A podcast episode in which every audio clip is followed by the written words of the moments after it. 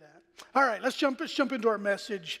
Uh, and um, I did. I did need to say this because uh, I don't know if you've noticed or not. I I took a nap the other day, and uh, those of you that wear glasses, you'll you'll know what I'm talking about. I, I fell asleep and I didn't realize I had my glasses on. And then when I woke up, my glasses had like gotten underneath, and I, I had mangled my glasses. I mean, you know, when you weigh 200 and too much, and you roll over and toss and turn on your glasses for a couple hours. When I got up, they were laying on the ground and they looked like a truck had ran over them. So I, have I've tried to bend them back together, but I, I feel like that I'm looking at you like this this morning, okay? So if anybody thinks, man, John's looking a little bit unusual, that, that, I hope that's it. I hope it's not something, not something else. Hey, I have loved this study over the, um, the minor prophets entitled The Twelve, a study of the minor prophets. Minor, if you remember, simply because of just they're just small books. Like today, Nahum, we're going to look at just three little chapters. But what a, what a tremendous message that we've seen through this time. You know, we started with Hosea. What Hosea teach us? He taught us about God's unconditional love how God forgives us even when we even when we walk away from him as as God told Hosea to take his wife back time and time again even though she was a tremendous tremendous sinner. You know you got Joel Joel's prophecy that in the last days that uh, there'll be visions and dreams about what God is is doing. We looked at Amos. You know Amos, he's that, he's that prophet from the hill country and what he had to say about God and his people. We talked about Obadiah and Jonah, how God told Jonah to go to Nineveh and he decided to go the other way, and how God, in this, in this wonderful way, uh, made his will come true. And, and in reality, Nahum is Jonah part two because this is a prophecy against the city of Nineveh as, as well. Last week we talked about Micah. I, I loved uh, I loved Micah. I've enjoyed it so much, and I hope that you're you're taking a part in the reading plan each week that we send out that goes with these with these minor prophets. But what was Micah's what was Micah's message? How do we please God? We act justly. We love mercy, and we walk humbly. You know, that's what that's who God calls us to be.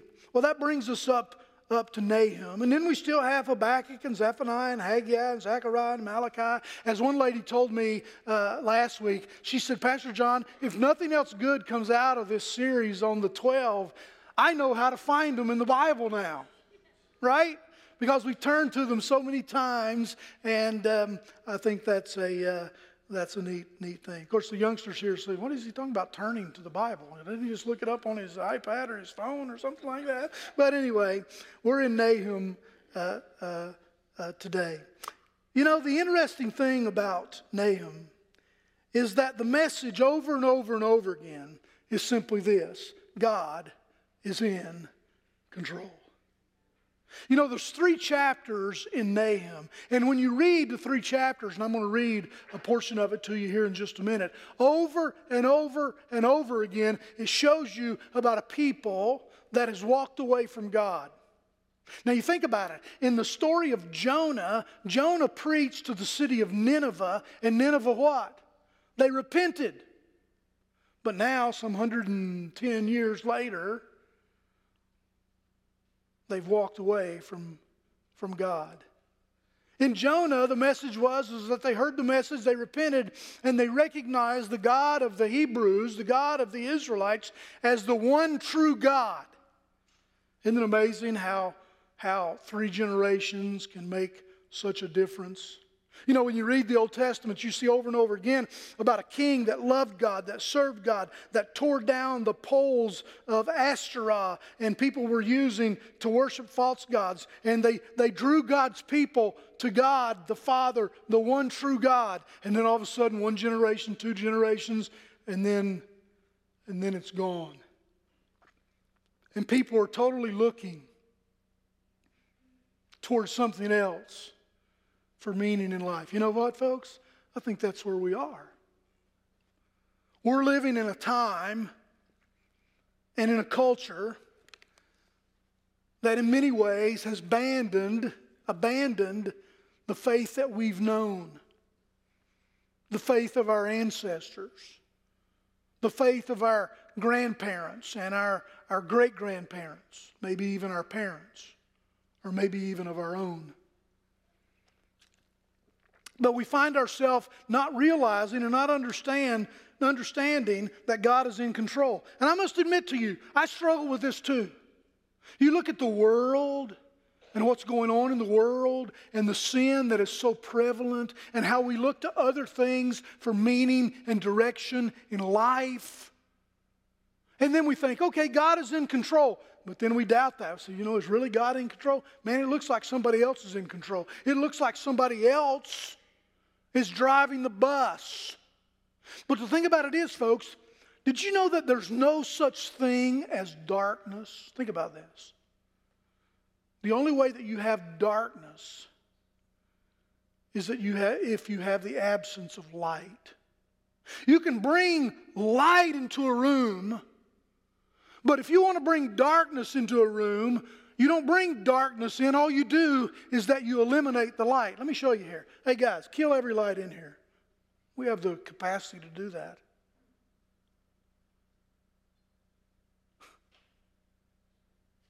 For darkness to win, for darkness to overcome, we just have to have the absence of light. And you know what? A lot of times the absence of light is because of your life and my life. Okay, you can bring them back. Thank you. That was awesome. I didn't do that first service. I should have done that. That was cool. but you know what, folks? Nahum is all about that. It's all about understanding that even though it doesn't look like it, God is in control. Say that with me. God is in control. Say it again. God is in control. Here, let me show you. I'm going to read the first seven verses of Nahum chapter 1. And after each verse, I'm going to pause and I want you to say that. God is in control. Okay, here we go. A prophecy concerning Nineveh, the book of the vision of Nahum, the Elkoshite. The Lord is a jealous and avenging God. The Lord takes vengeance and is filled with wrath. The Lord takes vengeance on his foes and vents his wrath against his enemies. God is in control. The Lord is slow to anger, but great in power. The Lord will not leave the guilty unpunished. His way is in the whirlwind and the storm. The clouds are the dust of his feet. God is in control. He rebukes the sea and dries it up. He makes all the rivers run dry. Bashan and Carmel wither, and the blossoms of Lebanon fade. God is in control. The mountains quake before him, and the hills melt away. The earth trembles at his presence, the world and all who live in it. God is in control. Who can withstand his indignation? Who can endure his fierce anger? His wrath is poured out like fire. The rocks are shattered before him. God is in control. The Lord is good, a refuge in times of trouble. He cares for those who trust him. God is in control. Folks, we need to know that. You know, I think about this in light of of the life of the Apostle Paul. Paul participated in, um, in mistreating and even murdering, killing Christians. But yet God appeared to him and gave him a vision, gave him a, a message, gave him a, a, a purpose to live for. And the greatest opponent of Christianity became its greatest defender. You know, as I look around the world today and I think about, and listen, it's so easy to think about like this. It's so easy to be, you know, to read this passage, to read other passages in this book and other places, and you think, you know what? Nobody out there really believes, but I, I disagree with that. I think if we bring up the light that we know of in the person of Jesus Christ, there's a whole lot more people out there than we ever know. I think we're like Elijah when he, Elisha when he was on Mount Carmel and he was uh, uh, up against the prophets of Baal, and then he, he fled and he asked God to take his life, and he said to God, I'm all alone. Remember what God said to him? God gave him a number. God said that there's over 400 that haven't bowed their knee to Baal. He felt alone. You see, folks, I, I, I, believe that when we shine our light for Jesus, we'll notice the lights of other people. I can't tell you how many times I've, I, I, do you love to people watch? I love to people watch. Man, I've been in I've been in airports all around the world. I don't know. I've probably been in hundred airports over over my lifetime, and I'm going to sit down and figure that out. Maybe it's only twelve, but anyway. Uh, Lots of airports, and you just watch people. And you just think about how they're how different they are, how different they look.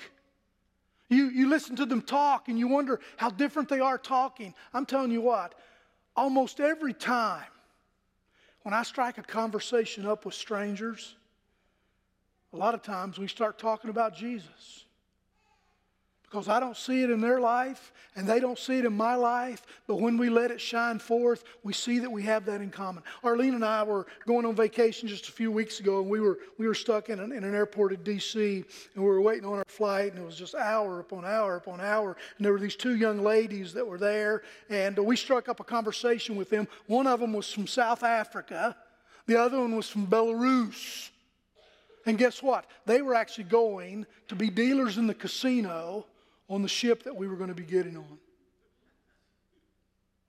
I said to one of the young ladies, I said, as we were parting, I said, You know, God bless you. You know what she said? She said, He has. You see, all we have to do to let darkness overcome us is to not let our light shine.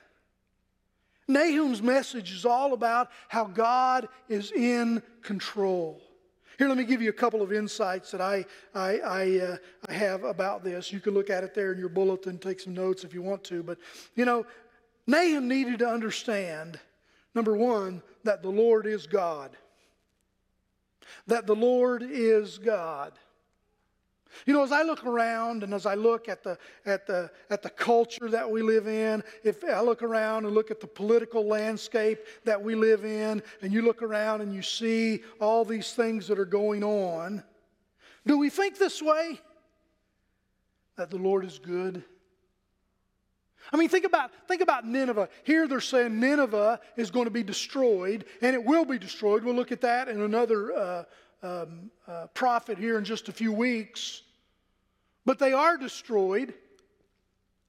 But think about it. At one time, they repented. Folks, listen, that's what we need today. We need, a, we need another time of national repentance. We need a time of personal repentance. We need a time of people recognizing that God is in control and that God is, in fact, good. Because it's so easy to look around at everything that's going on and you think, you know what? Is God in control? Is God good? And people question that. And Nahum says here that that is not something that we should, in fact, question. God's goodness. He is good. He's a God of second chances. Nineveh repented. Nineveh will fall in 612 BC, never to rise again. The book of Nahum is, uh, is really a twofold book. On the one hand, Nahum pronounces God's judgment, and on the other hand, he brings solace to the people of God that choose the path of repentance. This is why this is why the word of God tells us in the New Testament when the church was established on the day of Pentecost, Peter preached that wonderful sermon about Jesus' life, his death, his burial, his resurrection, and the people declared and cried out, "What must we do to be saved?" Remember what he said? First thing he said was repent. Repent and be baptized. Become a part of this family of God. Nahum says that we need to know that the Lord is good. He also says that we need to understand that, that, that the stronghold of God is ours. If you remember there at the end of chapter 1, he says the Lord is good, a refuge in times of trouble. Psalm 46 says that God is our refuge and our strength, an ever present help in time of trouble. In other words, if we call out to God, He will always respond to us and help us and be there for us. He is our stronghold. Paul never forgot that. He never forgot the evil that he did in the presence of God's kingdom, but he always remembered that God was his strength. Think about this. The Apostle Paul was, I mean, he actually says he was, he was beaten a number of times, twice almost to the point of death. He was imprisoned, he was cast out, but yet in prison, he says that God has me here so that these people could hear the gospel. You see, so many times we look at our hardships because of how hard they are on us, rather than opportunities to share God's love, God's mercy, and that God is, in fact, our stronghold. In Nahum chapter 1, he says, Behold, on the mountains are the feet of him who brings good news. Isn't that beautiful? Some scholars say that Nahum is one of the few places in the Old Testament where, where Jesus Christ is not mentioned. And I, I disagree with that here.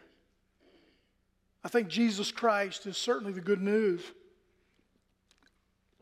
We're told that in the New Testament, and I think it's a good reference here to this place. Behold on the mountain the feet of him who brings good news. What is the good news? That God is good, that he is our stronghold, and that we have the ability to trust in him. God warns Nahum's audience because even though God is good, even though God is merciful, even though God responds appropriately to our repentance, his message also is that God will bring judgment. God gives us an opportunity to repent, but if we refuse that, then one day God will bring his, his judgment. That brings me to the third thing there on your list. Uh, the Lord knows who, in fact, does trust him. The Lord knows who, in fact, has repented, confessed the people that have, that have truly followed him. Let me tell you something, folks. God could go around this audience this morning and he could touch each person on their head who does know. He knows if you trust him. But he also knows those of us here that doubt him, that fear for our future and our children's future who worry about our political system and you know our entertainment system and educational system and, and whatever. But listen, folks, as God's people, we must give all of that to Him. We must do our very best to be a, a light shining bright in the darkness, but we, we must know that God is in control and that we can trust Him. You know, there's an interesting. Um, uh, thing in the, in the book of Nahum that's um, quite telling, I think. He, he, he refers in this book, he, he talks about Elohim. You ever heard that? Elohim. Elohim is a name for God. But it's interesting because here, when he, when he refers to, to, to, to the gods of the people, the word Elohim is plural. In other words, it can refer to any of the gods, the gods of Baal, you know, the gods of the river, the gods of the sky, you know, any, any god that any group of people recognize, they would be considered part of the Elohim, except when he refers to the God of the Hebrews. It's always singular. It's always the God of gods. It's always the one true God. Folks, I think that's where we are today. We have to understand that there's a lot of things out there that people can and do worship. There's a lot of things that take up of our time and of our devotion and, and our resources and everything. You know, and, and, and, and, the, and the false gods of today aren't necessarily statues like they were then that they had to tear down, but today it's, it's, it's the God of hedonism, it's the God of pleasure, it's the God of materialism. You know, it's, it's, it's all of those kinds of things. And, and we have to understand that that's, that's not the system that God wants us to live by. He wants us to recognize that He is the one true God. May we experience the God that He talks about here. And let it be our prayer today that we recognize that one true God, that we experience that one true God, that God that is good, that God is, that is our stronghold, and that God who knows our hearts and whether or not we really trust Him. Because Nahum says that there's a day of judgment that is coming. And the relationship that we have when that day of judgment comes is extremely important. I mean, think about it. If you were worried that you're standing in the city of Nineveh and you have, you have walked away from, from, from the God who had spared you before, and you realized and you understood where your culture was, where your political system was, where your people were, what they believed, what they expected, what they worshiped, and where their life was going. Wow, that would be such a difficult place to be. But folks, listen, that's, a, that's exactly where a lot of people are today because they don't understand that God is giving them an opportunity to repent they just simply walk away and worship all the false gods of our time. So here's what I want to do today. I think that there's not a one of us here this morning that doesn't need to repent. And you know what? I, I, I, I, I mean, I'm there too. I want to I want to help us. I want to help you with that. Because I want us to leave here knowing that we are part of the solution simply by shining our light for Christ. And we go out in the world and we think that we're all alone, we're, we're, we're embarrassed or afraid or worried about sharing our faith. I'm here to tell you that if you do it, you will see the lights of other people shine brightly as well. And they will encourage you, and you can encourage them. And the only thing that, that can make the world dark is for the absence of light. So let's allow God to help us to be that kind of light. Bow your heads with me, please, and I'd like to help you. I'd like to pray with you, pray with all of us, and lead us in a, in a, in a time of, um, of repentance. Father in heaven, Lord, what a, what a tremendous opportunity that we have.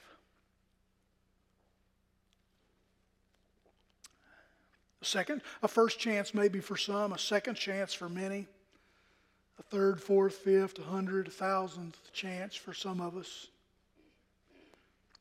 who've lived our life, Lord, according to other things other than you. And God, as a church, as a, as a family of believers, I, I, I, just, I just proclaim, Lord, that, that this is a day of repentance a day of, of, of, of looking to you, Lord, and knowing that you're, you're there, that you are our stronghold, Lord, that you are good, that you give us an opportunity, Father, to be close to you, to be forgiven by you. So, Lord, whatever, whatever's on the hearts and minds of the people here in this room today, Lord, the things that they need to repent from, I, I, just, I just pray with them, Lord, and give them an opportunity to give these things for you. Lord, some of us aren't doing everything that we can do to live at peace with all people. Your word tells us to do that. God, help us, help us to fight that. God, there, there's people here that are, that are struggling with relationships, you know, marriage, husbands, wives, parents to children, children to friends, young people to teachers, administrators. God, help us to help us to know what's really important. Help us to stand up, Lord, for what's true, for what's right in your word. Help us, Lord, to be a, a bright light shining for the gospel of peace. God, may our feet be beautiful because they bring the peace that can only come from God. Father, I pray that you would forgive us of our sins, of our shortcomings. God, I pray that we all could, could pray that prayer and just simply, just simply say, Lord, from our heart to yours, God, forgive me. Give me strength, Lord, to live like like I believe that you are in control. That, Lord, the end, the end will not be declared or written by anyone other than you. And Lord, may all the days of my life be marked by my love and devotion to you. Father, I know there's a lot of people here this morning that want nothing more than that. So, God, help us to seek that. Help us to claim that. Help us to proclaim that to ourselves and to others. And Lord, as we as we lift our voices and sing this song together, Father, may it be a, a, a declaration of repentance on our part and on our on our church and for our community and for our nation, Lord, and ultimately for the world. Because, Lord, we know that as Nahum said, you are the only hope that we have. May we realize that, Lord, and live like that. In Jesus' name. Amen.